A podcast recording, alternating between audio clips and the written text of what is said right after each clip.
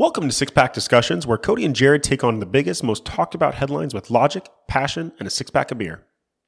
If you're listening, we challenge you to take an unbiased view of the world, as we know these conversations are complicated. So sit down, crack a beer, and welcome a new perspective.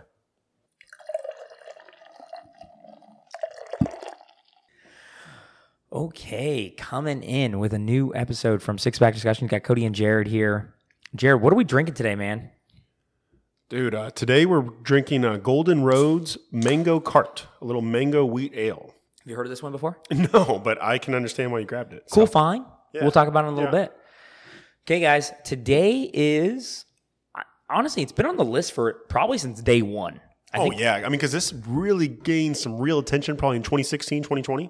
I say 2020 presidential race was like the epitome of it. 2016, of I course, think, I think that's when he when he surfaced it, right? 100%. Yeah, 100%. Uh, well, I guess let's stop dancing around it. what are we talking about? Medicare for all. Medicare for all, universal health care, single payer health care. It's got a couple different names. Um, you know, the, the person that's really, let's say, uh, championed this is Bernie Sanders out of Vermont, one of our senators. He has been the, I think, avid promoter of a different type of healthcare system. And I'll quickly define it and then we can kind of talk about it, you know, background and a little bit of uh, how our healthcare system currently works. Um, but really, you know, all three of these, the the name of them kind of changes the, the definition a little bit, but really, what they all have in common, the same, really. Exactly. Yeah. It's a system that replaces our current private healthcare insurance, which a majority of Americans are using private healthcare insurance through their employer, um, along with Medicare, Medicaid, all these government programs, everything with a single uh, Medicare for all type program that is generated by the government. And it would offer comprehensive benefits, lifetime enrollment, so from date of birth to date of death, no premiums, uh, and again is financed by the government. Or you could put the taxpayer in there as well. What do you think about it? Is that a pretty good definition there for you? I think it's, yeah, nothing to add. Um, you know, it's really funny that you just talked about the naming conventions of them. And we touched on this a little bit with the infrastructure bill, Oh, yeah. right? Do you remember whenever all the other stuff other than infrastructure, infrastructure, I'm sorry, you know, i.e. the, the community college and stuff like that, right? So there was a, a Kaiser Family Foundational poll Okay. when what they did is they essentially tested a couple different names of this. I always wonder that when they do that kind of stuff, it seems a little like should should they really be selling stuff like that? So it's one of those things where I ask you, Cody, what do you think of the term single payer healthcare? And you would rank it zero to 100%. I'd be like, eh, And you'd be like cool. Yeah. Or, Cody, what do you think zero to 100% for Medicare for all? Ooh, sounds good. So the data actually said 48% were people were in, 48% of people were for and approved single payer healthcare, but 62% approved Medicare for all. So that's where it's so interesting how you gain a little bit more traction with a proper naming convention. And even though they mean the same thing, The exact same thing. one is actually more correct. Single payer healthcare. Yeah, the government. The government is the single payer, right? Instead of maybe the individual person putting up a little bit of money as a copay, the insurance company, you know, multi multi payer. Um, and I think what Bernie has, has stated the goal with this, and I don't know if you saw this, Bernie and, and a couple others, I think Elizabeth Warren, a couple of other um, leaders, I think AOC is for this as well, correct? I believe so. I think she's. I think she says universal health care quite often. Um, but really, what they say is, hey, let's join every other major country, meaning developed countries, on guaranteeing health, guaranteeing for all people as a right and not a privilege. Uh, That's really kind of the overall goal, and that honestly, that sounds really nice. Yeah, life, liberty, the pursuit of happiness, and healthcare. Exactly. Healthcare. Healthcare is now a we could say God-given right. It means that it's it's given to you through being born on this planet. We're in this country, yeah. I guess I guess that would matter. So it's not a God-given right. Mhm. Interesting. Yeah. I guess I guess uh, you know rights real quick maybe we should define that. Almost all of our rights in America are not given to us by the Constitution. They're per, they're protected. And so this would be a protected right of healthcare. Yeah. They would protect the healthcare. See, it seems a little funky already, a little bit, because it's they're actually giving it. The government is the one providing the healthcare. Not they're not protecting. They're it. not protecting, they are actually providing. Okay, well, we're not going to. That's semantics type stuff. Let's not get into that just yet. That's third beer talk, man. Yeah, yeah, total semantics type thing. Um, now, did you notice a couple things? I don't know if you were, were reading through his kind of pro- proposition or his bills that he's proposed and seen a couple of kind of the details on there at all. Did you read through any of those? Are, are you talking about like who would end up paying for this? Like the top 0.1 percent if you earn over two hundred fifty thousand dollars. I didn't even read about that, so please elaborate. So you know, as with a lot of these things, wh- what I do appreciate is they recognize that hey, this isn't going to just come for free. So they actually do say, hey, you know, knowing that they're talking to the masses, saying that hey, if you make less than two hundred fifty thousand dollars a year, this won't even impact you. Or if you're in the not in the top 0.1 percent household, it won't affect you. So I guess that's kind of nice briefing wise in theory. But then again, as we've kind of talked about with with others, you know, taxing the shit out of the people that make over two hundred fifty thousand dollars, all you're going to do is make them leave. Or, or you make them push those costs down. Okay, thank you. Or, or you get creative owners. accounting. Exactly. Yeah. Right. Because if you're a business owner and all of a sudden you get this additional tax, well, you don't provide the raises. You don't provide the additional jobs, right? You, you make them do crappier stuff, Hmm. um, i.e., by making them pay all this money. Now that's less than R and D, less than future jobs. Um, you make them pay all this money. Uh, they're probably going to go find a way to store it in an offshore account. You make them hire more part-time people instead of full-time people. So it's one of those things where they've you've made over two hundred fifty thousand dollars in a year because you're a smart person. Usually, usually, Yeah. they're very going to be. I would say of the one hundred percent of people that make over two hundred fifty thousand dollars a year, I bet less than twenty percent would be like, okay. No, the other eighty would be figuring out a loophole around it.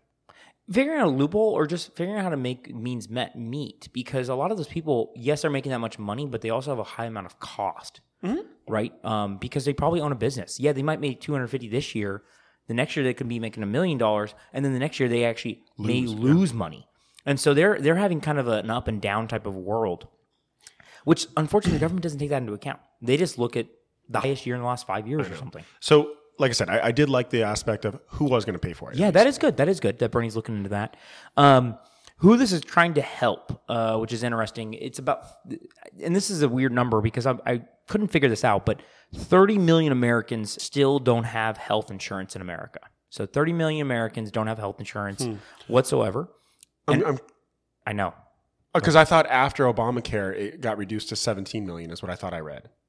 Okay, maybe. Well, this was in 2019 hmm. or Okay, and numbers. yeah, Obamacare was what 12, 10, 2010, yeah. So maybe it went up. And what I was wondering is how many of those people are like kids? And I'm, I'm not saying that kids shouldn't be insured, but of course they're not really They're not in need of it. exactly. I think the need for insurance for children is much less. Mm-hmm. Like I think the big, you know, I'm You'll sure break an arm, break a finger, exactly. I think the biggest deal with kids is literally breaking a bone, mm-hmm. and that's like the biggest. and that's probably just boys, honestly. Uh, speaking in the masses, I'm not trying to be sexist here, but no, no, no. But I speaking bet you- factually, I bet boy, little boys make a 90% break a lot bones. more bones than little girls. I bet it's like close to ninety percent. Uh, I don't think there's many females out there. 90? Yeah, I think so. I think you're. That was a weird little stat, and I bet it's very right. Yeah, 90's a lot, but yeah, okay. Yeah. Girls are not stupid like boys. Mm-hmm. Little boys, like little boys, will get up on the counter right there that we're looking at. They'll jump off and not even understand that they have to hit the ground for next. They have no idea that the ground comes hard. Boys are so dumb. Right? What's wrong with us? I don't know. I think about it all the time. How many times I might have died growing up. I look at stuff. I'm like, why would I have done that? Right? Heck, even with your golf cart, whenever we were little, I mean, we literally would drive around the neighborhood looking for steep enough hills to, jump. drive it fast down and then jump. I, I always think I'm like, how did we Like actively look for shit to jump off of. and not get really, really hurt. Like really hurt. Yeah. Right? Yeah. Little boys, little girls, way different. Um, so 30 million Americans don't have insurance. And then they even say uh, even more than that 30 million are, are underinsured, Bernie says. Meaning that they have an insurance that doesn't really cover all of the basic needs of an insurance plan. Okay, so we have an insurance issue in America. And I would agree that there is an insurance issue to some extent where people believe that insurance and this is an interesting conversation. What do you what do you believe insurance should cover? Or you know, what what should you be responsible for? And where should maybe you should get help from insurance, which is kind of like the mass helping out to help out. Because it's kind of an interesting kind of philosophical question. Well, it's actually funny, and I'm, I'm trying to figure out a way to word my answer to where I don't completely spill later because I- I think you said it beautifully in that you know the masses do play pay for the min- minority in, in all insurance programs. Insurance is a socialist program. Like either if it's even if it's a private company like Geico or Yeah. State Farm, you're paying in to a program and they disperse it to whoever needs. It I have homeowners insurance and I've never used it, and I'm paying for someone who uses it all the time. Exactly. Somebody in Houston that had a hurricane. Yeah, exactly. So, um, so what is? So I'm sorry. The, the question is, what is my opinion on what do I think the individual? Yeah. Versus what do I think? What, what, do you, what should health you be insurance. responsible from a healthcare standpoint, and what should you know? What should you just pay out of pocket? Like reach out in your back pocket and say, "Man, damn, bought groceries this week, had to pay for gas, and yeah, had to go to the doctor, and, and I had to pay X amount of dollars." You know, are are you supposed to be responsible for certain things?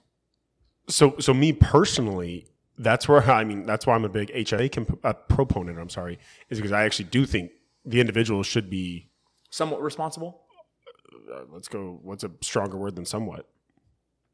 Well, then you're saying 100 percent responsible. know. I, I just want to say like middle between 50 and 100 percent. Okay, I would say 75 percent responsible. I, I feel confident with landing on that number. So you go through life, and 75% of healthcare costs are going to fall into your actual pocket. Mm-hmm. And then the 25% of emergencies, Yeah. hospital visits, Hey, I did not anticipate this ten thousand dollar surprise. insurance insurance pops in. Yeah, I will pay seventy five hundred. You pay twenty five. Like, Okay. And I, I and I wonder how many Americans think that way versus oh I went to go get my preventative health care checkup with a physical and I had to pay $60 copay and I shouldn't have. Well, the reason why they have that thought process though is because insurance is not exactly cheap, man. Okay, so you're saying okay, I have to already pay, you know, Exactly. I $200 pay, a I pay every freaking month, and I use it once a year. All right, jackass. Like, why am I having to fork over another? I paid you. You know, let's just for round mm. numbers. I paid you twenty four hundred dollars for a single checkup. That's where I'm. I'm actually on the side. Why the hell am I paying the sixty dollar copay? Copay. I never use insurance. Well, you can decline the insurance. I agree. the sixty dollars. Yeah. yeah. Interesting. Okay, I didn't think about that because you are paying, and you know it's funny. I'm on an HSA plan too, so it's it's a very nominal amount to be honest, paycheck to paycheck. Yeah. Right. We're paying dollars, yeah. which is weird. A lot of people probably aren't on HSA plans. Uh, you know, it's it's a it's an extreme plan for, for most people. Very low cost from insurance uh, stand, or very low cost to the you know employee. And employer. yeah, and employer, it's a great plan, but there's a little bit more risk on the individual, right? If you are not a healthy individual, I would highly advise you against an HSA plan. Yeah. Or get healthy, True. which we'll to talk about a little bit too, why mm. maybe our costs are higher. Okay, interesting. I, I was wondering where you were going to go there. Actually, where, where's your percentage at? So, and, and let's actually address it from both. Let's address it with current state, as in they pay two hundred dollars a month mm-hmm. versus what they should be paying, I guess. Yeah, so they pay $200 a month in their healthcare bu- bill. And they use their doctor one time for an annual physical. What about like the prescription drugs and all those kind of things that they probably No, this is a relatively healthy person. They have no prescription drugs, no nothing. I am literally just using it for my annual physical. So this is my wife up until we had children. Mhm. She had a pretty expensive healthcare plan, and she's very healthy.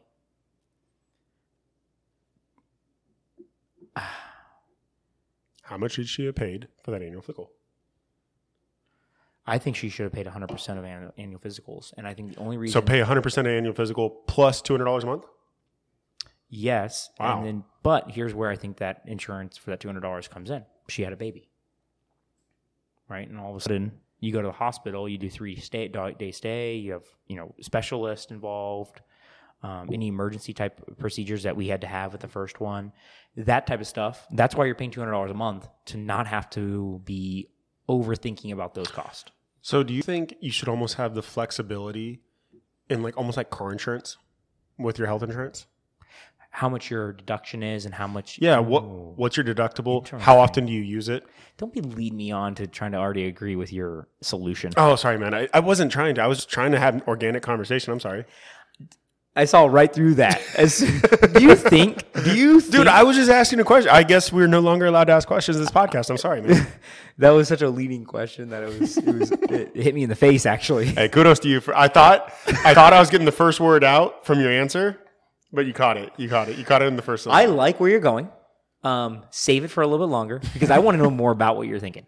Um, I like it though. I do. I do think our insurance option insurance options right now are so limited, Black and white. and I also think that people don't know enough how it works. I, you know, to be honest, I don't even. I, I kind of know how it all works now, to be honest. But I would say for the first five years I was on an insurance plan, I didn't know what a premium was. Deductible. No, I didn't know what a deductible. No, no, no idea, no idea. And it's funny because you talk, you tell me, hey, what's your car insurance deductible? And I'm like, it's five hundred bucks, and I know exactly what that means. When You know I have covered? yes, I know that when I have a problem, I pay five hundred dollars, and they cover the rest. You know your. Uh, let's let's Premium, Get that third beer. but Yeah, it's yeah. weird. Healthcare, for whatever reason, Very different. it seems like it's a little bit confusing. And it may not be on purpose, but it could be on purpose to make it so that they can charge a little bit different fees. So you know how you said it took you five years? So I'm still, you know, what three, three and a half years removed from the military. And in the military, it was a very different. It was, you know, healthcare for all. I didn't pay a dime. Yeah. I got to go to the doctor. I got every prescription drug, ever. everyone. I got a couple surgeries. Never paid a dollar. Yeah. It wasn't until I entered the private world, and all of a sudden, you know, if I had to go to the doctor for whatever reason, it's wildly confusing. Uh-huh. I was like, I feel like I'm a smart guy. Hmm. Good fucking luck. In network, out of network. Oh well, this service covered, but oh, this you saw him after 12 p.m. Yeah, yeah. Different he cost. likes he likes to take a lunch between 12. So since you interrupted that lunch, it's actually going to be that. I was like, I was like, are you? What the fuck? Okay, this is so funny that you brought this up right now. so me and my wife, last night or the night before, I get home and she says, "Hey, um, I need to go get a CT scan." Okay. Right. Um, she was having a little bit of pain. She, we just had another baby guy. She was having a little bit of pain in her abdomen. She's like, "Hey, the doctor said I should go get a CT scan to make sure I don't have a hernia." I was like, "Okay, cool." Um, so she's like, "I scheduled it," and I was like, "Okay, did you who who'd you schedule it with?" Because now we're all on my HSA plan Yep. and HSA plan means that you kind of care what things cost, right? You start doing a little bit more checking the numbers. And she's like, "Oh, I just scheduled it to the doctor," and I was like, "Well, you know, they just do the one that gives them a referral fee, and it kind of works all in net, like with whoever they want to work with. It's not like what works with your insurance." She's like, "What do you mean?" Because her insurance prior was like the all-inclusive best, you know, plan you can pay for. It was pretty much a government plan. Actually, yeah, she worked Yeah, it for, was, She worked for a government. Yeah. Yeah. she worked for the state government, which was you know kind of a higher healthcare type plan, very similar to what you're used to. Mm-hmm. And so she was just like, yeah, whatever. And I just show up and I pay my you know fifty dollars and I can get whatever care I want. I was like, well, let's look this up. CT scan right in our little twenty mile radius. What would be the range that you would say is acceptable for the lowest cost to the highest cost? Shoot, man. I, I- You have no idea. Okay, let me give you the average, and then you can give me the range. okay, that's that's fair. Yeah, the range, the average is seven hundred and fifty dollars. So okay, so I'm going to go with the range. All right, I'll, I'll just do this. Uh, let's go between 600 and 900 then. Oh, how about like three hundred and fifty to twelve hundred? Well, that's cool. Yeah, yeah. So, so that means that you're, you just so you know, when it's a, a government or a healthcare service, it has to be the exact same to any provider. Like, so, it like, there's no difference. Yeah, same same same test, same T, CT scan. the result is the exact same. But when you go to this place, it's three hundred and fifty-eight dollars, and if you go to this place, it's twelve hundred dollars. She went. She got the referral to go to the one that was eleven hundred and fifty dollars. Well, that was nice of the doctor. Yeah, I said, well, let's go ahead and reschedule that. right? Because uh, in my plan, I pay have a $200 cancellation policy. no. in my plan for everybody listening, I would pay that eleven hundred fifty dollars. Mm-hmm. Right? That that that is in my plan. I am not. I am insured, but I am not insured for things like that. I'm insured for emergency type purposes, really. So I would pay eleven hundred fifty dollars, or I could go to the other place and pay three hundred fifty. And we're going to kind of get into healthcare costs and how people don't really know how things cost, how what things cost.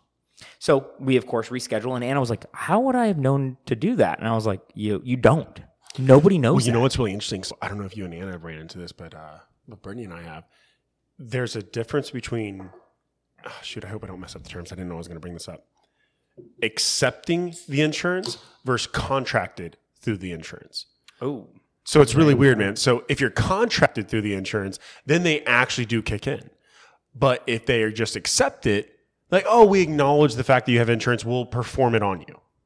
Yeah, you know, I think they give you kind of like a in-network discount of like five percent or something. I think I've I think it was ran- 0.5 percent, but yeah, no, no, but no, it was it was it was really frustrating because you know Brittany she she she actually did the right thing. She called a couple doctors and made damn sure, and- but her question was I guess off a little bit, and she, she asked, "Hey, do you accept my insurance?" And she gave her insurance. I'm like, "Oh, yep, we accept that." And so someone get the bill, and we get this final surprise, and we're like, "What the hell?"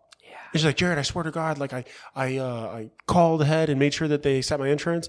So we call and raising hell. She's like, oh, well, yeah, you, you asked if we accept it and we do. You just didn't ask if you're contracted through it. I was like, are you freaking kidding me? Couldn't believe it.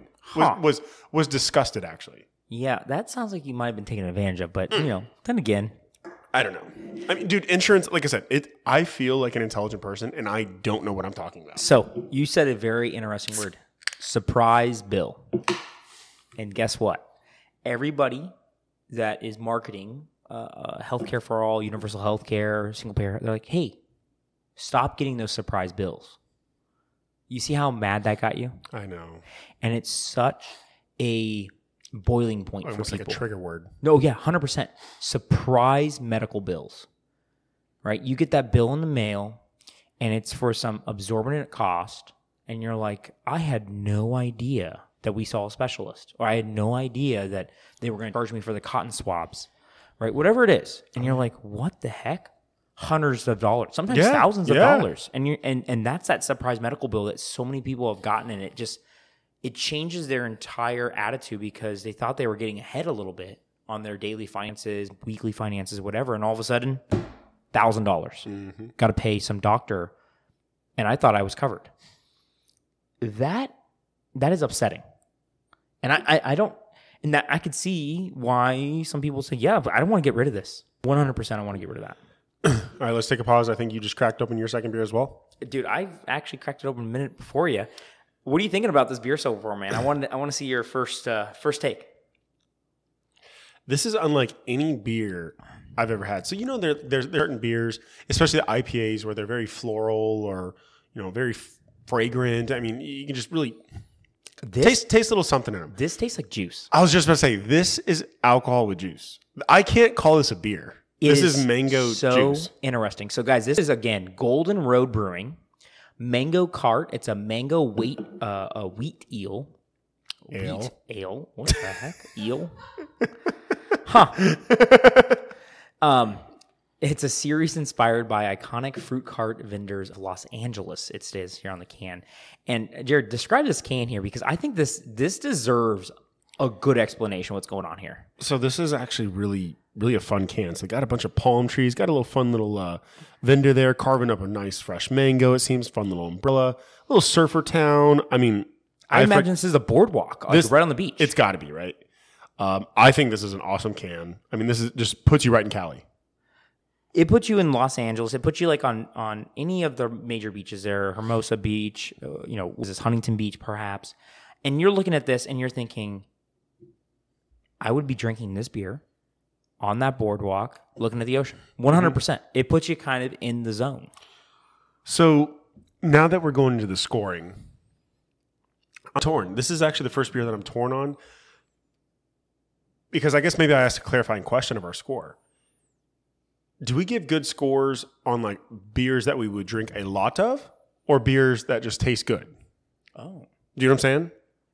Because I could not drink. Like it's going to I think the third beer is actually going to be kind of hard because it is on the sweeter side. Like we said, it's juice. how about this? I think the score should be: Would you recommend it Oh, okay. Okay. to somebody else So with that, I'm to going to buy go a six pack? I'm going to go flat 4-0. I think this is really tasty, but you cannot drink a lot of them. But No. man, I think on a hot day, a nice cold one of these guys, it's it's mango juice. It's an alcoholic mango juice. I think it's fantastic. One hundred percent. Um, it has no zing. It has Nope. no carbonation almost. No. Right? It doesn't taste like a normal beer. You're right. And it's probably the carbonation. The carbonation is so low in this beer that it doesn't have that kind of beer taste. Heaviness or anything, man. No. Um, I'm going with you. Uh, I think I think I'm going 4-0 as well. Yeah. I, I, I think it's I think it's tasty, but I'd recommend it. I would highly recommend it. Grab a six pack. I you know split it with a buddy, and you'll drink probably four or five of them. That's what I would say. It's a great beer, guys. You guys do a nice job here at oh, Golden, Oh, yeah. Golden Road for sure. Really fun. I wouldn't mind checking out a couple of their other beers, to be honest. I've never seen that brewer. Yeah, actually. I'd be curious if they have a, you know, maybe a couple different juices. Oh, I mean, beers. yeah. Maybe they only do juices. That'd be kind of interesting. All right, man. So now that we're in our second beer, you want to start getting into our opinions a little bit? Well, I wanted to go over one more thing with you. Let's hear it. So, when people reference single payer health or single payer uh, healthcare, reference uh, universal healthcare, they usually start talking about other countries that have these things. And I just wanted to kind of give you an example of another country. Maybe you have some other examples as well, but let's just talk about our northern neighbors. I, I feel like Canada Always comes in. talked about. Canada comes into the conversation nine times out of ten. Hey guys, Canada has a better healthcare system, and and they do. Their their healthcare system is good in some instances. But here's a couple of things that I wanted to just you know st- some stats about how their healthcare works. First thing, their universal healthcare does not cover prescription drugs at all. That's interesting. Our healthcare system, our our insurance does. It actually covers a large majority of prescription drugs, and it brings down the cost of those dramatically. There, you go if you get any type of prescriptions, you're you are paying hundred percent of those. Okay, interesting. Next thing, seventy percent of healthcare costs receive public funding. Okay, well, what does that mean? Well, that means that thirty percent of all healthcare costs have to be covered out of pocket by Canadians. That's kind of interesting. Didn't know that. That's that doesn't feel like how universal healthcare is sold. Oh, warm and fuzzy, yeah. It does it like oh we're gonna cover a lot of it. You know you know you Med- Med- Medicare for all sounds like we're gonna cover all of it. Everything for everybody. So okay, seventy percent. Okay, well that that starts to kind of seem like it could get expensive to an individual. Thirty percent of some cost. The last thing, I, I this is an odd one, and I, I had to do more research on this possibly, but cancer is the number one medical concern in in, in the medical field uh, in Canada. Um, here it's number two. Uh, heart disease is number one but in Canada, it's cancer.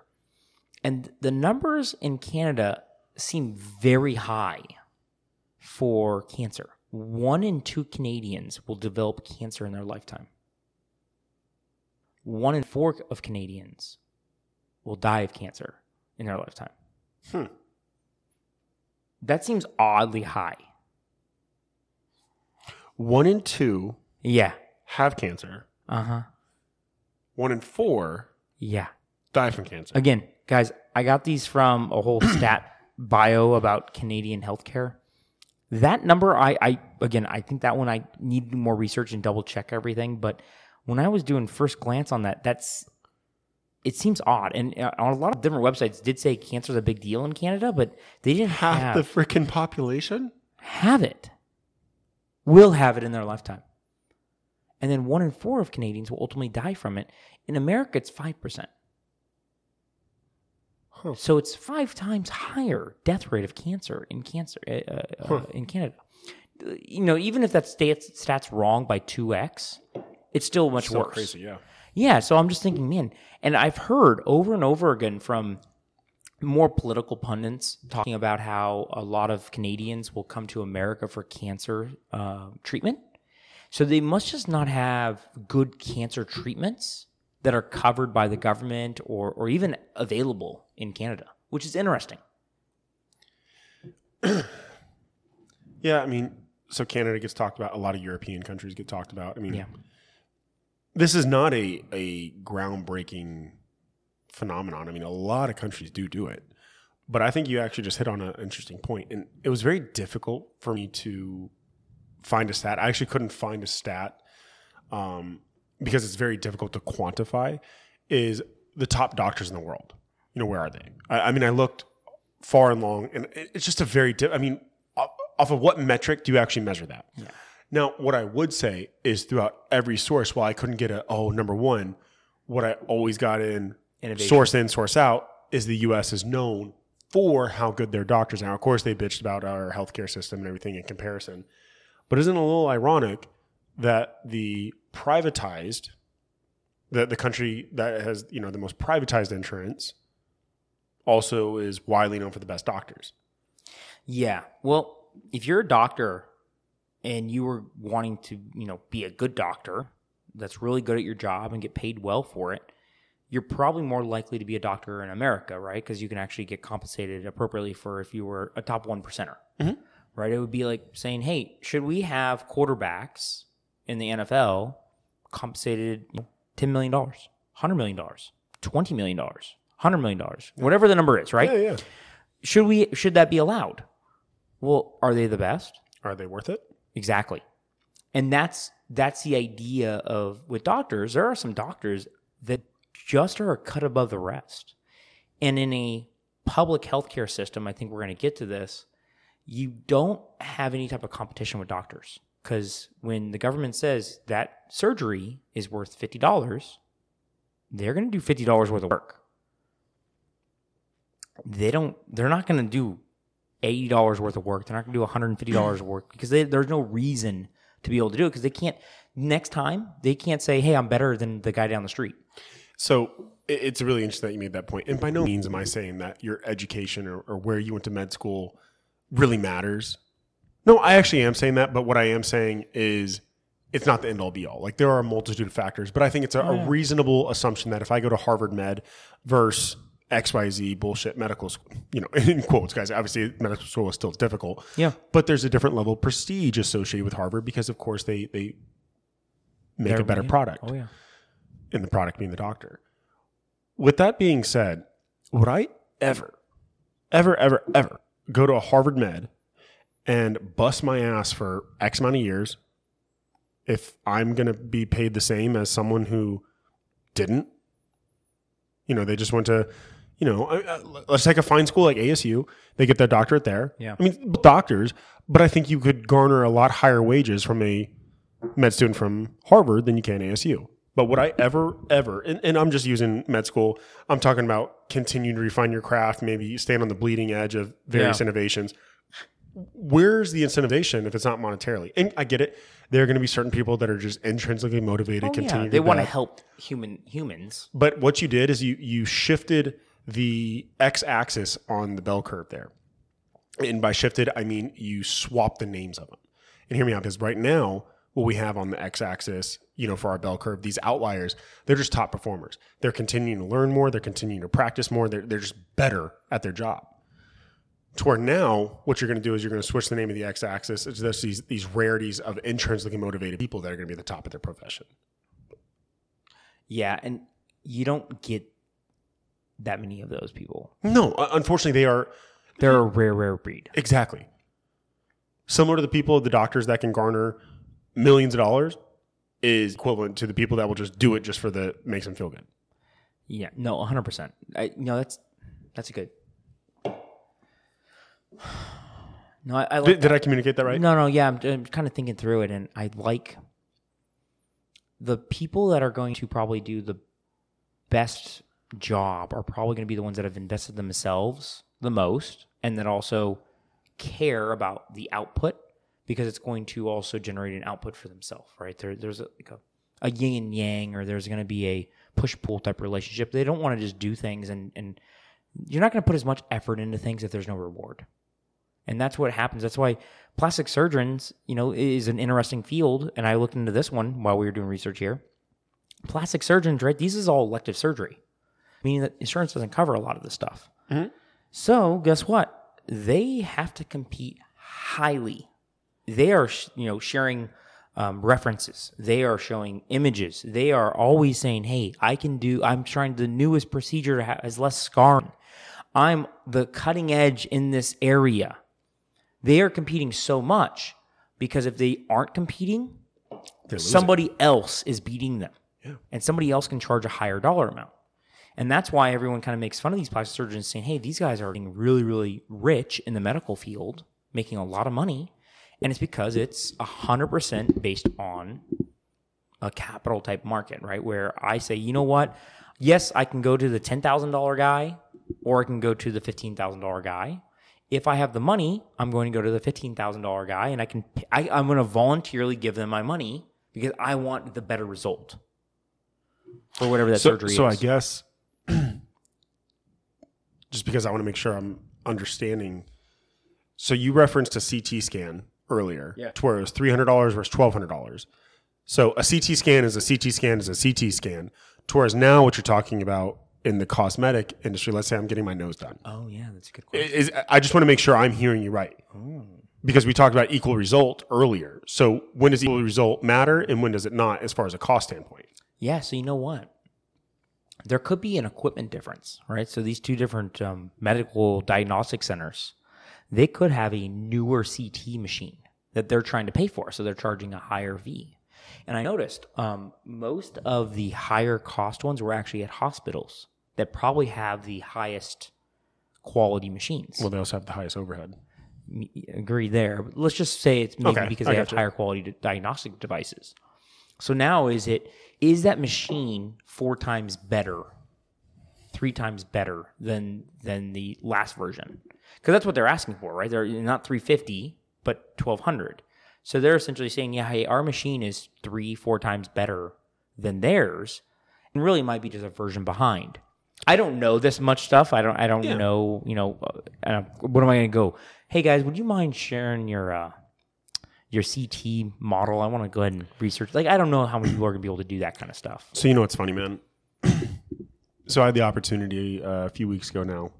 Shoot, probably about a couple months ago now. I'm sorry. Uh, you know, as you know, we're we're trying to, you know, my company and I we've been uh, kind of specializing in banks and credit unions for a couple decades now, and now we're transitioning into a different vertical into the healthcare space. So made some connections. Long story short, made a great connection, and unfortunately, we couldn't do any work for him. But he wanted to help me out, so he's like, "Hey, I'm actually breaking ground. I'm sorry, I'm actually having a grand opening at a new hospital Okay. here in North Phoenix. I'd love to tour you around just to kind of show you why I Oh, picked this. Yeah, it was, it was actually really beneficial. We were the only two people in the entire hospital. It was actually really unique. Went through all the different like, you know, nooks and crannies, the different rooms. He was explaining the whys. Anyways, so we went to the uh, the Will the Women's Health section of the hospital, and he was. I mean, this guy's incredibly passionate and he was talking to me about uh, this this one piece of equipment, and it's for mammograms, right? You know, where, where women will stick their breasts and they Yeah. figure out if they okay. So And all the equipment's in there. yeah, yeah, Okay. Like it is like the ground. I'm sorry, the uh, the grand opening was next week. Okay. So, anyways, and he was just educating me on on all of the advances and how this type of machine it's actually brand new to 2022 and it actually takes the woman's comfort into account and, and all this stuff. It was it was actually really cool. Again, this guy was just uniquely passionate about the patient experience and Yeah. all the investment that the that he was one of the founders of the hospital that he was uh, making happen. And so I asked him, and uh, for this example, let's just call Bob. So like, hey Bob, you know, how in the heck do I know? Let, let's say I'm a woman, and how in the world am I supposed to know that you and your team are making all these advancements and you know you're really taking my my care into consideration and you're different from Banner down the street? Yeah. And it was the craziest thing. He looked at me like he was dumbfounded. It's not really marketing. His his mouth just dropped. He's like, "Holy shit!" Because this this machine, this specific piece of equipment was a million dollars. Yeah. And no one maybe has it in in the whole Phoenix market, perhaps. Eh, No, I didn't go. uh, sure, let's just but say, that's. yeah. I mean, million dollar piece of equipment. That's no joke. But his mouth literally dropped because he's like, "Well, I mean, they're just gonna." know. I was like, "But me, I mean, so for example, for Anna, Yeah. No idea. We don't know. let's say whenever you're going over those ranges, of course you can see the hard dollar cost associated. Yeah. But how nice would have been two or three different bullets? Hey, why I'm three hundred dollars? Why I'm twelve hundred dollars? But that doesn't exist, and I always found that really weird. Yeah. There's. It's almost commoditized. 100%. There, there's no difference in well, equipment. I, I already told you that. I thought it was commoditized. Well, it has to be the exact same, Yeah. right? It has to be. But then again, I then you made me kind of double check my thought. I'm like, wait, no. They could have a machine from like 2012 that produces CT scans. They'd already written it off their books, depreciated completely. So this is all profit. Well, that, but also 2012 to 2022, 10 years, there's got to be two, three advancements in CT scanning. And I bet you there's some really nice imaging because you take a camera and there's been camera, a yeah. hundred advancing cameras in the last 10 years. So of course CT would have some advancements, but I don't know. It could be the exact same machine, but I don't know that. So what they could say is, is hey, the reason is that we are charging eleven hundred dollars is that our machine was just recently installed and we have the you know top ranked device in all of Gilbert Mesa region area or whatever they want to say. And I'd be like, oh, if there's only ones that does that, maybe it's actually worth a couple extra hundred But how weird! I've never once Yeah. seen a commercial, seen a flyer, seen a one sheet, seen any type of educational equipment. I have no idea what the difference is between the five hospitals within a ten mile radius of your and I's house. I have no idea what the difference is. Well, Not even with the doctors, why, honestly. why does it matter if no one looks at the cost, Yeah, right? No one looks at the cost normally. yeah, they don't publish, publish that either. It's very hard to get to. Okay, I'm gonna get to one little, one more last little thing, and and then we can get into some opinions here about the whole thing. Um, so let me name off a couple things and see if you can find something that's in common with these: hospital services, college tuition, childcare services, medical services, housing, food those six items I just named Mhm. have had a 175 to 350% increase in price over the last 20 years. The similarity is there is a government program associated with all six of those components that makes up a substantial amount of the population. Okay? Maybe. Let me give you these other ones and let's see if you can figure out if there's a correlation. Cars, furniture, cell phones, software, toys, televisions. Over the last 20 years, these six things have seen zero to 100%. Oh, I'm sorry. sorry, zero to a negative 20, a negative 20% increase in price. So actually a decrease in price by 20%. percent mm-hmm. What do those six items all have common? Oh, clothing is in there as well. So seven items. Cars, furniture, clothing, cell phones, software, toys, televisions.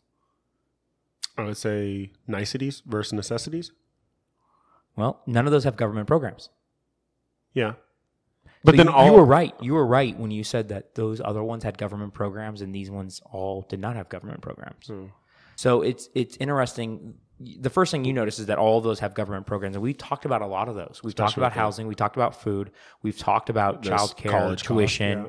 All of the items that have had government programs have seen two to three times price increases right? So everything costs twice as much as it used to 20 years ago, three times as much as it used to. We're talking about, of course, medical cost. And should government get even more involved because healthcare cost is expensive right now? And I and I look at this chart that I'm referencing here. And I and I look at it and I'm saying what what have we done more of that we shouldn't do any more of in the last 20 years? get the government involved. I, I don't know if I don't know if that's the answer, but it feels like that's the only thing that's really happening. I mean, that's what the data is saying. That, uh, that- it feels like it. outside of my opinion, that is what the data is saying. Like the government has never subsidized televisions, and guess what? I can buy the biggest, nicest TV for half the cost I did 20 years ago, Yeah. which is the weirdest thing in the world, right? Yeah, because normally, especially with you know software, TVs, phones, etc., as advancements are being made, cost is going down. Well, because there's competition. A lot of competition. a lot of competition, market forces, right? Price stays similar or rises with inflation. Yeah. But college tuition, we talked about that. It's absurdly high. Well, all that is government backed. Medicare, Medicaid, well, hey, we, we kind of know that we're going to get this money no matter what. Well, you know what's funny is, man, think about it, because Medicare cuts it. I'm sorry, kicks in at 65, and that's when you're depending on the plan A, B, C, or D. And I didn't get into that. I don't know if you want to touch on that, but there's four different plans in Medicare. Yeah. And Medicare Plan A is completely free, assuming that you paid into it for the 10 years. I don't know. it's something like- I think it's 10 years, assuming that you paid into it or whatever. It's free for you. So, what's interesting is once you're over 65, what are the chances that you're probably using your healthcare the most? Very high. And that's where the most government kicks in is, and look at what Medicare costs and pharmaceutical costs and all this shit is actually at. It is massive. When you look at our federal budget, Social Security, the very next biggest budget item, Medicare. Medicare is, I think, close to 25% of all of our costs going out of the federal government every single year. So you know what's interesting to me is so uh, I was reading a few different articles, and they said over the next ten years, if our healthcare system doesn't change, like you know we have you know kind of a mix of, of private and public, I can't wait till you say these numbers because I think I read the same article. and I believe over the next ten years, if nothing changes, and correct me since you maybe read it, Maybe. I think it was thirty six trillion is what it was going to cost, but this Medicare for all went all the way down to twenty five trillion. Oh, I saw 32. 32 okay was it 32 okay so if we if we just stacked hands on those six components where the government is seeing you know all those different sectors have seen significant hundreds of percentages increases uh, how in the hell did they save magically save seven trillion dollars Well, I think the idea there is they're going to they're going to make it up with taxes, right? So you can you can pull in more money via taxes if you raise the tax rate. Yeah yeah but but i thought the article said it, it's going to cost Oh, it's going to talk. 36 versus 32 right Yeah, yeah, you're right. You're right. Yeah. So, so, so i, get that's how they'd pay for it kind of i'm sure we'd still run a deficit but um Hmm. like Well, I think there was some. So a couple things that they said they would do is they would negotiate better rates. So it's kind of a Yeah, It's a ask, pie in the sky ask, idea. ask anyone in the military who's ever dealt with contracting officers and talk about what the government pays for a fucking nut and bolt. It's it's crazy what government will pay. and and that's where I'm like, uh, here's my couple takes that I want to get through because we're getting into our third beer, guys. And I that was one of the things I wanted to bring up with you is can you name a government program that has been efficient and provides amazing service compared to the private sector? Don't bring up the post office. Don't bring up the DMV, please. Don't talk about public schools because people want to rat on those. Government spending in the military, perhaps. Like, when is a government program more efficient, more efficient, or provides better service than a private option? I, I can't think of any of those, and I'm making fun of all of those ones, of course. Hmm. Y- Hold on. Can you think of one where they're like, yeah, you know, the government's done a really great job to doing that?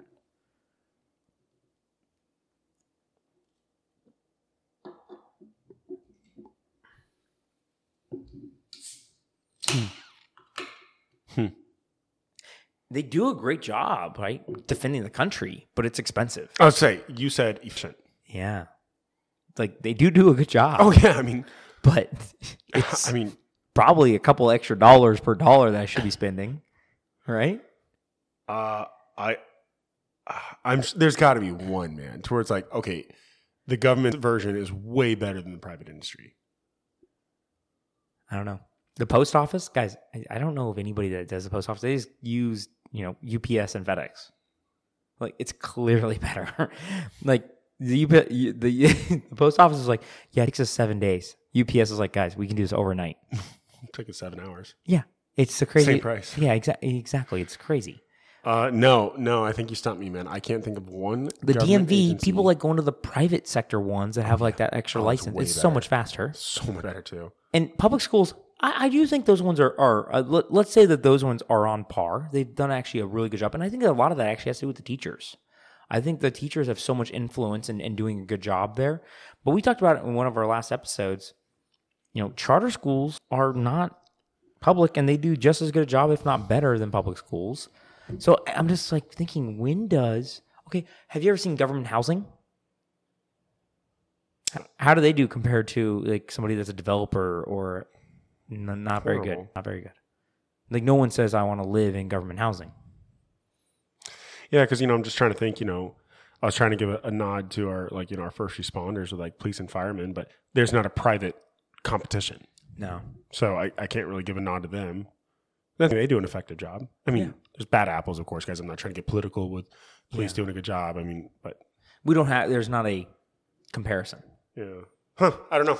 I can't. I can't Right? Anything, yeah. Yeah, and so it's kind of one of those things. Is like, do we really want the government hand getting in there and, and possibly layers of bureaucracy even more so. I don't know. Okay. Yeah, I mean, they, they said that uh, this would actually this level of stability, I believe, is the word I kept routinely reading. This level of stability will actually want to create more doctors. And I'm thinking to myself, I was like, you think the doctors give a shit about the complexities of insurance and billing? They're still getting paid, eh, minus their own private practice. They don't care. But they said that was the efficiencies, so therefore they would be wanting more doctors. Okay, what would make more people go into the doctor field? Let's, let's say tomorrow, me and you, we're young enough, we could probably go to med school. It takes three years, Yeah, I'm sure we could. right? We could do it. What would make you want to become a doctor tomorrow? What would be the Uh, one thing that would make you want to do it? Probably work less hours. They work crazy, stupid shifts, man. Let's just say they're guaranteed 40 hours a week. Oh, and- okay. Okay, so you got that guarantee. Government guarantees that. Cool. What else would say? Okay, that's not enough probably for you to quit your job and go to med No. school. What else would you need to be kind of guaranteed? Would it would it be maybe a couple dollar signs? Oh, well, yeah. I thought. Okay, I didn't realize. Yeah, yeah. Lamborghini, like being able to afford a Lamborghini, like Absorbent F- amount of dollars. Fu money. Okay. Yeah. Okay. So does that happen? We're trying to lower cost here. So how like you're not going to increase the demand of doctors or, or the supply of doctors with lowering costs, negotiating better rates. What's going to happen is, is that doctors are going to be probably like uh I'm not going to take your insurance. I'm going to do side deals, which unfortunately, guess what? Shady shit. has happened in countries that have universal health care. Didn't know this. Or they actually come fly over to the U.S. Cal- Canada has a notorious cash only agreements with doctors, which is unheard of here in America, where you can skip the line, get an appointment if you bring in cash. You know, it's funny that you mentioned that. So, as you know, and so do our listeners. I came from the military, which actually, for all intents and purposes, does have a, a Universal. Medicare for all, if Yeah. you will. I was going to ask you, how, how was that? So it's so funny, man. Ask anyone in the military. Ask them how long it takes. Like, let's say you got a, let's say you got a cold or you know the flu or whatever, and you just you know you need a, need a Z pack or something. Yeah. Ask them how long it takes to get seen. You literally are better. Like you are feeling better by the time you can get seen. It's like week plus. And- And guys, there's only let's just call it ten thousand people on base, and I shit you not. Let's say I woke up tomorrow and I'm I'm still Captain Jones. I wake up tomorrow's Wednesday. I wake up and I bet I don't get seen until the following Wednesday. Oh, so you're better. I am literally feeling better by the time I get seen. So by the time you're like, okay, guys, I'm I don't really need the Z pack anymore because it's gonna be actually probably like worse for my immune Yeah. system. Yeah. Wow. Like ask anyone in the military. Like it's it's borderline comical. Now, granted, I paid zero dollars for it, yeah, so it's very difficult You're- to bitch for something you paid for free. you're getting To whereas right now, let's say I feel like crap, I can go to urgent care tonight, tonight. tonight, and get a Z pack. One hundred percent. People always ask me, like, "Hey, why don't you have a primary care?" I'm like, guys, I get sick maybe once every couple years, and when I get sick, I go down to one of those little little clinics at a Walgreens, or I go to urgent care. I go check in. Never have been there before. I say, "Hey, this is what my deal is." I get my prescription because honestly, that's all they really do. Honestly, I, I'm almost to the point where I think that I should be able to prescribe my own stuff, but let's not go crazy here. I get my little prescription, walk out to the pharmacy, grab my drugs, walk home or drive home. Yep. Like, and I do it all in the same day that I plan on doing it. And I hear those stories, and I also hear how it's very similar in countries that have universal health. I'm like, well, there's some big issues with things like that. Wait times are a big deal with healthcare. I don't want to have to wait for stuff ever.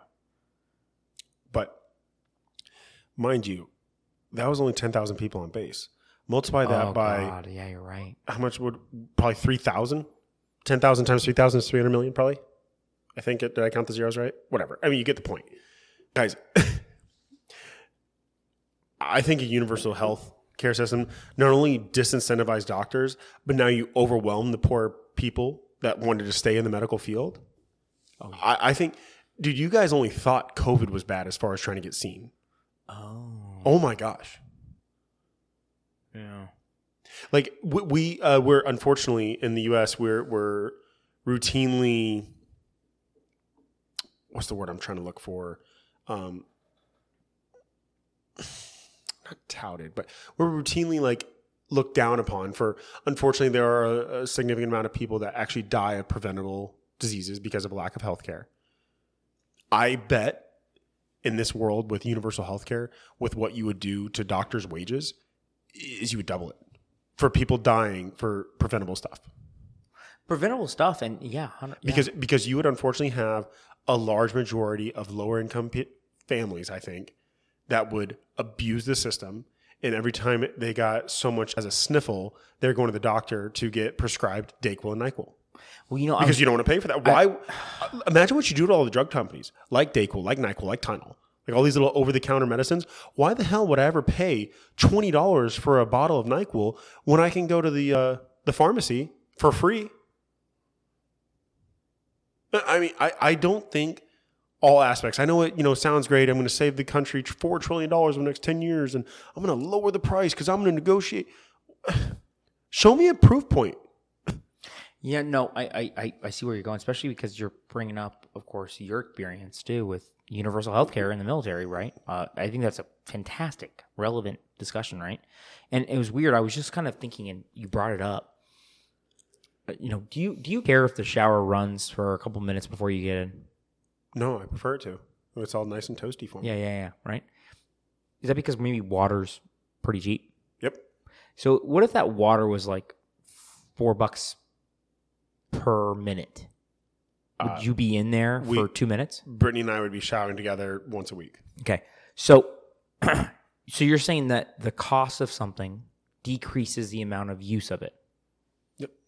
So if it goes up, you're going to decrease it. You're going to decrease the use of it to relatively what you need. To, you're still going to use it when you need to, right? You're not going to. You're not going to be rank smelling. Mhm. But if it was free or near free, like water is, you're going to use it a little absurdly. That's what you're saying. Mhm. So when we make something free, you're going to see increase of use, like you just said. I don't care who it is, but someone's just going to abuse the system and yeah, I'm not feeling too hot. Might as well go get a test today. Might as well go get whatever it is. But actually, maybe I actually might want to correct myself because let's say let's say there's a large majority of people like you and I, to where we go to the doctor once a year for our physicals, probably. yeah, I, I've been to a doctor for a physical in years, but yes, I was just forced to last year. So let's say again, you know, the yous and I world that go to the doctor Very one- one- rarely. once a year. yeah, Yeah, plus or minus once a year. Well, now let's say, oh man, I, I do have that that sore throat. Oh, my nose started running. I'll just, it's free. I'll just go pop in the doctor and get that Z pack like I was talking about. Oh, yeah. So now you take the people that are going to the doctor once a year. Now they probably go maybe two, three times a year. you're clogging up the system. You know what I'm saying? Clogging the system. So I wouldn't even classify the people going once or twice or three times a year to abuse the system. no, They're just using it. hundred percent, But now you just tripled. because the cost went down. Yeah. cost goes down, demand goes up. That's how the world works, right? Okay. I've told you this story before, and you'll probably still get a laugh because I think it's hilarious. I had a German guy call me up. He was with a political foundation, polling me and asking me who I was voting for. And he wanted to talk to me actually about universal health care. Do you remember that, Jared? Oh yeah. And I was like, hey, yeah, I'll, I'll tell you who I'm voting for, and and uh, he, you know, kind of tell tell my thoughts around universal health care because he wanted to kind of give me the 411 on it. And it was interesting, you know, I, I mentioned he was German because he actually moved from Germany to America, and he'd been in America for 15, 20 years, so he's used to a different type of healthcare system, Right. and he thought it was, you know, archaic with what we had here. I was like, okay. So I let him kind of tell me about what kind of the things that you know some of the folks that um, he was trying to convince me to vote for were pushing for. Um, some House of Representatives, a senator, and I said, "Well, I'm guessing you're from Germany. Do you do you run? Are you do you ride a bike every day? Yeah. I was like, oh, how, how many miles do you do you hit every day? He's like, I, I do like 15, 20 miles on a bike every day. I was like, oh. He's like, how'd you know that? I was like, well, because a lot of Germans are pretty healthy. I'm like, you guys like They to smoke like trains. I was like, I was like, I was like, you guys like to smoke, but you guys love your bikes and you love running and you like being fairly healthy. I'm guessing you're a pretty healthy individual. You're like, yeah, pretty healthy. I used to be a little more healthier. I was, I'm 64 years old now. I'm like, well, I'm like, hey man, you're probably a pretty healthy guy. I'm like, do you think you made some choices in your life about your health that are going to allow you to have a healthier lifestyle and less medical cost? Yes. And I was like, okay do you think that you should be paying for people that didn't do that? And and he's like, ah, I see where you're going here. He's like, well, some people are in a, a situation where there's no other option, and I'm like, food and exercise actually is one of the few things that is an option, unless you don't have food, right, and you're starving. Putting more food in your mouth is actually an option. And unfortunately, more food actually equals more healthcare issues. So it's actually one of the weird ones where he's like, yeah, it is an American based issue where we have an, uh, an obesity based issue. Most of our people that are, are in healthcare situations is because of obesity, diabetes, healthcare related issues. And he's like, I'm like, those people are the largest cost in our healthcare system. We went on our healthcare episode and we learned 80% of all dis- all costs in our healthcare system is from preventable diseases. Mm-hmm. As soon as I read that stat from the CDC, CDC did this study. They figured out that 80% of all healthcare costs in America are preventable dis- diseases. That means that if you stop eating so much salt, you lower your calorie intake, you exercise a couple times a week, not crazy, you won't be having any healthcare cost. And he walked. I talked him through that stuff. I'm not trying to change his mind because I don't think he was going to change his change, mind change. But I was like, "You're asking me to pay, you know, an increased tax rate. Let's say I'm paying two hundred dollars a month for my health plan, which I'm not per- currently. But let's say I just raise it up to what most healthcare plans are: two hundred dollars a month, twenty four hundred dollars a year. That's a lot of money. How much do I use that? You just said zero one time one Maybe time once. a year. Yeah, Yeah. maybe once. I use that zero times, and I actually literally legitimately do use my healthcare plan zero times. I pay, you know, the eighty dollar or the hundred dollar, you know, fee when I go to urgent care, and then I pay forty dollars for the Z pack whenever I've needed it in the past. Um, and that's it. So that twenty four hundred dollars is going to somebody else that decided to go to McDonald's three times in a single day. And I think about that, and that right there makes me think that free is going to incentivize unhealthy habits. That's where I go. What do you think about that? I think you're 100% spot on, man. I mean, whenever you take away the need to work for something, why would you? Again, I think you even take normal people. It's like, well, if the choices that I make, there's no negative consequences, i.e., the negative consequence being I have to pay more in healthcare, why would you care? Yeah. You get you get healthy people paying for unhealthy people to And then you get- become- take a shortcut. Say, well, healthy people then are disincentivized to stay healthy. Or, or they do loopholes. They do all the stuff that everybody gets mad at. But then all of a sudden you have, you know, the average person that is taking advantage of maybe the the healthcare system because they do get some type of healthcare provision be, you know, because they're unhealthy, which unfortunately is the average American at this point. You know, what 60% of Americans are now obese. So that means that you are going to be using healthcare more often than not. that one frustrates me because you're taking advantage of people that are more disciplined. No, you're not taking advantage. You're punishing them. You're- you- Let's call it what it is. I'm you're sorry. punishing. You're punishing disciplined Americans to benefit undisciplined individuals. And you ne- you don't ever want to incentivize those kind of things. Do you agree with that? Yeah, I'm just seeing flashbacks of our uh, previous episode of Social Security with disciplined investors and non, and whatever. Right. no, no, I, I completely am on on with that that train of thought, man. I, I think you're spot on. Okay. So, what is your idea? So clearly, I, I think I think we probably tried to to look for pros and, and pros Yeah. that maybe we could buy on. I don't think either one of us are. I have a I have an idea, but I wanted to hear yours. I want to hear that. You you kind of teased me a little bit earlier. So, in my head, one thing I really like about, you know, whether your car insurance is through State Farm, USAA, or Allstate, you know, all these all these major players. Still, I mean, it's still an oligopoly, right? You know, only like Four or five major players. four or five players control 80 plus percent of the market. Let, let's, let's be real here. But what's nice is I'll take USAA, for example, since I'm intimately involved with them.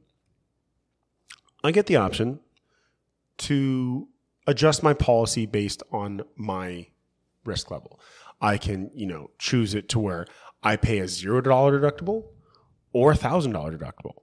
I get to choose if I want free windshield replacement. I get to choose if I want bumper to bumper. I get to choose if I want the state minimum, uh, or I get to choose if I want to be insured for a million dollars. If I crash into a Bugatti and total it, I want to walk away from it.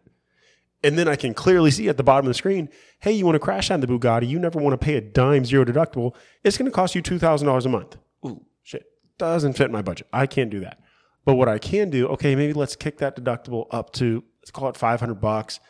You know, Arizona is pretty bad. I want that windshield replacement, and let's say instead of a Bugatti, I want to crash into maybe just a Ford Raptor. So let's just lower it to hundred thousand dollars, and I can walk away with just paying my deductible, and that makes it a reasonable hundred bucks a month. Yeah. Where is that flexibility in my healthcare? Yeah. We, we get like one or two uh, options normally with uh, Yeah, I, two maybe, man. It- it's usually black and white. It's like, hey, do you want this? Okay, you don't. Well, then HSA. Basically it. it, it's pretty minimal and I don't even know if a lot of companies offer the HSA program to be honest. Um, Valid point. Yeah. Yeah, so I, I think it's like one or two options. It might be like a five hundred thousand dollar deductible, depending on. you know- And neither one of those options do you really understand all the components of it. Like I know now, granted, I don't have it memorized, but I can easily print out my car insurance policy, and I know exactly what I am and what I'm not covered for. it's To where I, I can look at my health insurance, and I have no effing clue what I'm covered for. it, it, it has so many different line items. If you go to an in in network, out network, if you go to the hospital, if you go to urgent care, if you go to uh, your primary provider, you know, uh, I'm guessing maybe healthcare is slightly more complicated than your car. Maybe that's one reason, Okay. right? Okay, well, hey, great, make simpler. like, I'm not saying like that's an out for the healthcare guys, because here's the sad thing insurance companies should be doing a better job at this because you're non-existent in a Medicare for all program. Honestly, if I don't think we brought that up. if I'm the CEO of you know United Healthcare. United Healthcare, Blue Cross Blue Shield, like all these big boys. I'm saying, hey guys, innovate, or we're about to get replaced because we keep pissing Forever. These, we keep pissing, pissing these people off with these surprise bills that everyone gets all angry about, and we don't really communicate effectively to our customers, and our customers don't even really choose us. It's actually their boss's boss that chooses us, i.e., the business owner. Yeah. Man, who am I? What's the uh, what's the what's the next step? Well, the next step is, is that next year, when a bill passes and says we're going to have Unite uh, uh, you know Medicare for all, we don't need private healthcare insurance because it's not allowed anymore. It'll literally say private health insurance. You're going to eradicate all will not be allowed because you can't have both. Medicaid won't exist. Exactly. Like- all those things are going away. United Healthcare does not exist the next day. What? I'm thinking as a CEO of any of those companies. I, I'm thinking as a manager of any of those companies. I'm thinking of the receptionist. Yes, I would be like, okay, how do I make this company a little bit better? So it, it's it's interesting that you bring up how complicated it is. So so what your idea is, is that they need to they need to take a look at how other insurance is done They and need to- provide more options to the end user. So I guess yeah, you know, I would be content with that. But what I'm saying is they need to look at it from a client experience standpoint, right? They actually need to go through what it looks like to be a normal employee or yeah, employee of XYZ company. And what does it mean? Okay, so I give them my insurance presentation or whatever it is, and you know, it's open enrollment. I, I go Yeah. through the insurance. They need to understand, wow, holy shit, I'm the CEO and this is confusing to me, and I, this is my company. You know what I mean? They're not looking at it from a user interface standpoint. They're not looking at it from you know, the 35 year old person making, you know, $50,000 a year and actually has to look at all their costs. So you know one thing that's different about healthcare is that it's provided by your company, and they kind of like sign on a dotted line about you know, hey, offer these two different programs, and then the em- employees normally have to select one. When you go get health or uh, uh, car insurance, you I get the choice. Exactly. And I'm wondering if they just never have made taken the initiative. United Healthcare, Blue, Cross Blue Shield, Cigna, if they never said, "Hey guys, um, what we're going to do is we're going to give you an average cost. You're going to get the final number, but what we're going to do is we're going to open up a portal on a website, and all of your employees are going to go in there, and they're going to go select the benefits that they desire most." Right? You see the difference? No, no, because ac- actually, no, no, no. Let, let, let me take a step back. And I'm, I'm sorry, we actually might not have my beer to talk about this. Why is my health care provided by my employer? yeah, it's actually Why isn't United or eh, there's Blue a Cross Blue Shield going direct to consumer? It's a bill. There, there's a government regulation around this. Well, there's a government regulation that I have to have car insurance. No, no, no. But there's a government thing that incentivized um, employee provided health care and it provided a tax benefit to Yeah, the employer. Okay, there was a bill that, um, you know, disallowed what is the Nineteenth Amendment that didn't allow us to have this podcast and drink. I, I, Right. I get it. Like just just because oh it was a bill. Okay, well shit. Conversation over. This would be a really boring podcast. Like how how silly is that? My it is weird. My Why do we have it in the employee? Yeah. Why does the employer do it? And and I, I think people think, oh, it's it should be it should be provided by them. Well, honestly, your employer probably would just pay you more money, and then you'd go pay your own. Like, there's no. Now, here's the thing: is the employer is footing a lot of that bill. oh I know. Yeah. It's expensive for them too. Okay. Well, maybe they foot the bill, but instead of footing the bill, they actually are just footing it by giving it to the entire employee. So let's say they're footing, I don't know, um, on a my plan. Let's say I'm paying two hundred dollars a month. They're probably footing like four hundred dollars. It's Right? pretty considerate. Uh, Yeah, Yeah. four hundred dollars. That's that's soft. It might be actually higher than that. So let's say it's four hundred dollars per employee. Well, we say, hey, you know what, Mister Employee, Mrs. Employee, we're just going to give you four hundred dollars extra in your paycheck, and you're going to get your two hundred dollars that you're paying to, to us to you know siphon off to United Healthcare, and you can go find your own insurance. I don't see that as a problem either. That's actually a good solution. Well, there's no difference in me doing that with my car insurance people. And this whole open enrollment, I think that's a crotch hit too. Or a life event. Very odd. Why? Very I, I could change my life insurance. I'm sorry, I could change my car insurance tomorrow if I so chose. Very odd. Why though? Very I odd. I don't get that, man. That's Okay, I, I like that solution. yeah. So I wanted I wanted to mimic the car insurance. Decentralized Yes, hundred percent. I will uh, always be. I will always be for that. But decentralize, let the individual choose their own healthcare. Employee healthcare not non existent anymore, or sorry, employer healthcare non existent. Yep. Government healthcare not really an option. You know, maybe unless there's a dire need of some sort, like a, a fail safe net. sure. But really, hey, you know what? You get a little extra money now from your paycheck, and now you can go make your own decision. That's kind of cool. I took a different route. I didn't go as extreme as you. Really, you thought it was extreme?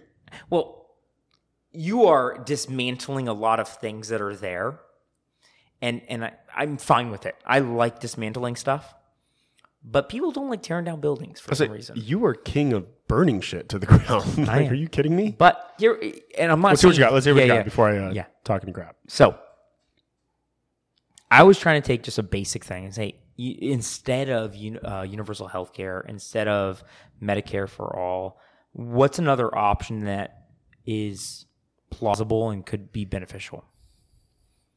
And I was just trying to say, hey, what, what could we use in place um, that maybe has a very similar benefit?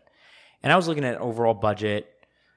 What I was thinking about is right now we allow children to be on health plans till 26 right? So, you know, me and you were probably on a healthcare plan up until a certain age, and then we went on to our first job, or you went into the military. What's that? I got off at 18. 18, right?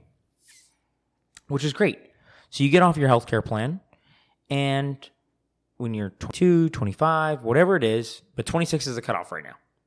And I'm all right. I kind of am all right with that. I think. I think you know. I think 26 is a little old. I think it's some arbitrary age. I don't understand the why. Yeah, it's a little old. Um, they they expanded that I think with the uh, uh, Affordable Care Act, Obamacare. Um, but whatever. We we set the we set the line at 26. Don't know if it matters or not really, because most kids in their 20 to 26 year olds are probably not very costly. Okay. Well, I was thinking, well, why don't you bring your parents back on your healthcare plan when they become older? Because what I was trying to think about is how do we remove Medicare? Medicare is a huge cost to the government. It's one of the largest costs, and unfortunately, a lot of senior citizens will never vote for it to go away. They will never vote for a person that wants to get med- rid of Medicare because they depend on it so much. So I was thinking, okay, well, I'm uh, I'm trying to fight the battles I can win. So, well, hey, dad, hey, mom, you guys are turning 65.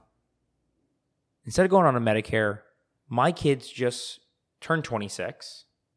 They're moving off of my plan. I would like you to move on my plan. So instead of going into a couple's plan with you and your wife, you essentially move your kids off because normally that would be the age gap, I would think, right? Maybe, maybe not always. But now you move your parents onto your plan. And so now you kind of like take out that idea of I'm going to take responsibility for you to some extent. And they're going to have money that they can pay to pay for some of those funds. So now there's still that insurance fund, whether it is, to your point, self chosen or employer provided. But now I have a family plan instead of having a government funded plan. And so I was just trying to solve for the Medicare issue. Medicare for all, I don't think ever makes sense. I don't think I, I just don't ever have an idea where. I honestly don't think it'll ever get the votes. Yeah, it just never makes sense to me. It just those guys are so bad at administrating programs that it will collapse within days. I feel like, you know, like no one wants a DMV for a, a doctor.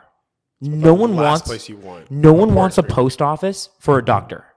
Like that's the easiest way to say no. I do not want that. I will pay more money not to have a doctor experience like the post office. Um, 26, 28, 29. No one wants a DMV experience for a doctor. Come on. Like, so I don't think that'll be voted in. But what I want to fix is the Medicare, like, just bubble that we've created that costs so much money. And I was thinking, okay, well, you know what? I wouldn't mind saying, hey, you know what? My parents helped me out for the first 25 years of my life, 15 years of my life, whatever it is. I'll bring it back on. You're going to share in some of the costs. Somehow, you know, they have money, they have savings. You're going to funnel that money through me, and you're now we're going to be all under this. Um, we're essentially sharing the responsibility of our health. Kind of unique, right? What do you think about that? Man, this is two episodes in a row where you're just like taking care of the parents. You did the same thing with uh, Social Security too. Yeah. Interesting. Well, I I, I think I, I Do may- Bob and Deneau listen to this podcast? I know, right? Maybe. We're about to find out because this is two weeks in a row. Are you going to prime well, opportunity I, for I, I just think that there's like a weird kind of bookend to people's lives. There's a front end and a back end. We take responsibility for the front end, right? But we don't really take responsibility for the back end of it. You know, what we've done is we've left the back end up to society to take care of. And I'm wondering why. Why do we do that? Like those people and, and me now, right? I have children. I take care of the front end. Well, now as I grow older, why don't they take care of the back end? Kind of interesting, right? No, yeah, I get, I get what, what you're saying, man. I really do.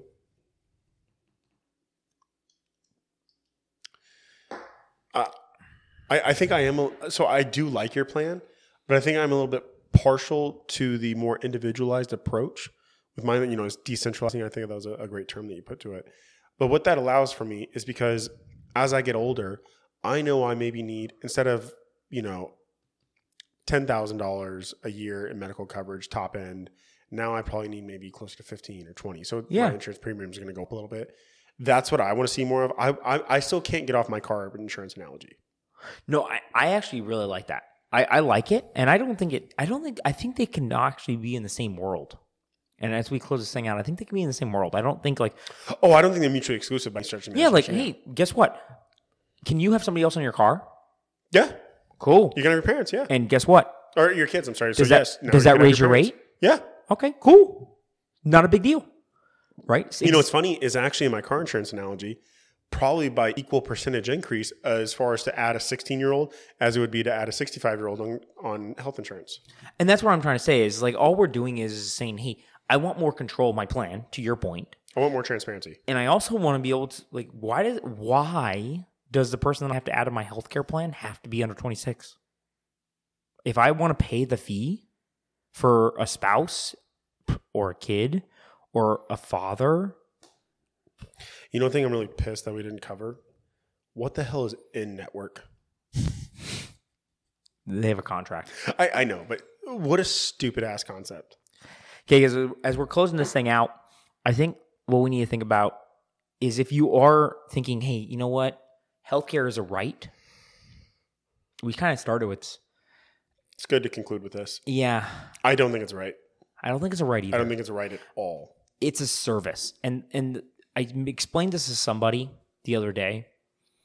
Anytime somebody has to provide a service to you, if you demand it or think that it should be free, it's kind of like slavery. It's kind of like barring somebody to do something without any type of payment.